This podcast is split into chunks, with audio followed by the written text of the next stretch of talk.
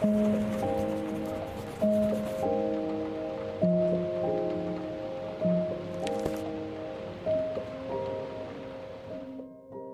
sa často môžeme stretnúť s takým pomenovaním alebo odsúdením, to sú také fanatici, to je taká sekta. Ale čo to znamená sekta? Ako rozlišíme prvky sekty?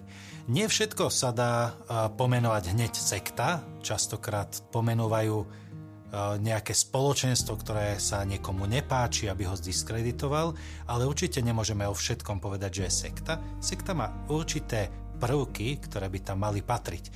Nepatrí tam napríklad radikálnosť v zmysle určitej dôslednosti. Niekto povie, že sektárom je ten, čo chodí do kostola každý deň, no nestačí len dvakrát do roka. Vieme, že máme pristupovať k sviatostiam čím častejšie, najlepšie každý deň k Eucharistii, a kresťan dokonca zaväzuje ísť každú nedeľu na svätú omšu. A predsa niekomu sa to môže zdať fanatizmus, takže pozor na nejaké veľmi skratkovité pomenovania. Keď si zoberieme, aj Ježiš bol radikálny v tom, že dôsledne do dôsledkov žil Božie slovo a žil svoje povolanie, a k tomu sme povolaní aj my, aby sme do dôsledkov žili svoje kresťanstvo. Čo to teda znamená sekta? Aké sú skutočné prvky sekty?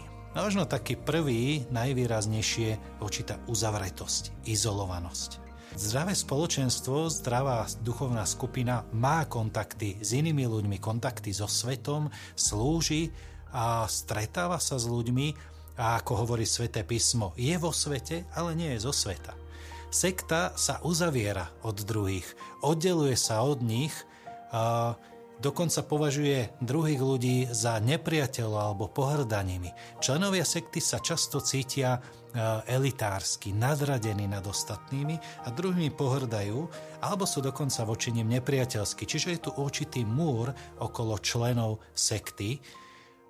To je taký prvý prvok, uzavretosť. Táto uzavretosť sa prejaví často v tom, že nás oddelia od rodinných väzieb a viažú nás na členov sekty. Jeden z osvedčených takých sektárskych postupov získania nových členov sa volá love bombing, bombardovanie láskou. Vyhľadnú si človeka, ktorý je pomerne osamotený, bez kontaktov, a začnú ho navštevovať a začnú byť na neho veľmi príjemní, začnú ho pozývať do spoločenstva a neustále obklopovať pozornosťou, a ten človek sa zrazu cíti milovaný. A po nejakom čase, po niekoľkých mesiacoch, vlastne zistí, že všetky jeho kontakty sú len v sekte a zrazu nemá žiadne kontakty nikde inde. Pretože sekta sa nás snaží odrezať od ostatných ľudí, ktorí by nás mohli upozorniť, že no, tu niečo nie je v poriadku. Čiže pozeraj na to oddelovanie sa od rodinných väzieb. Ďalším prvkom sekty je prílišná podriadenosť autoritárskému vodcovi. Vodca sa nikdy nespochybňuje a je mu dávaná absolútna poslušnosť. Je to nekritické príjmanie jednej jedinej pravdy. Nekritické znamená, že nie je možné klásť pochybňujúce otázky. Nie je možné sa opýtať, že a mohlo by to byť aj inak, alebo čo keď sa mýli. Nie je tu možnosť omylu, na tieto otázky sa proste nedáva žiadna kritika. To je tiež nebezpečný prvok sekty. Vieme, že napríklad v kresťanskom náboženstve naozaj môžeme ísť do hĺbky a pýtať sa akékoľvek otázky. Ak je to pravda, tak sa nemusí báť ani ťažkých otázok. Ďalším prvkom sekty môže byť napríklad aj trest tým, ktorí sa bezvýhradne neprispôsobia. Ak nie sme zapojení bezvýhradne do diania v sekte, tak prichádzajú rôzne tresty, niekedy aj taký psychický nátlak, vylúčovanie zo spoločenstva, kým sa neprispôsobíme tomu, čo sa od nás vyžaduje.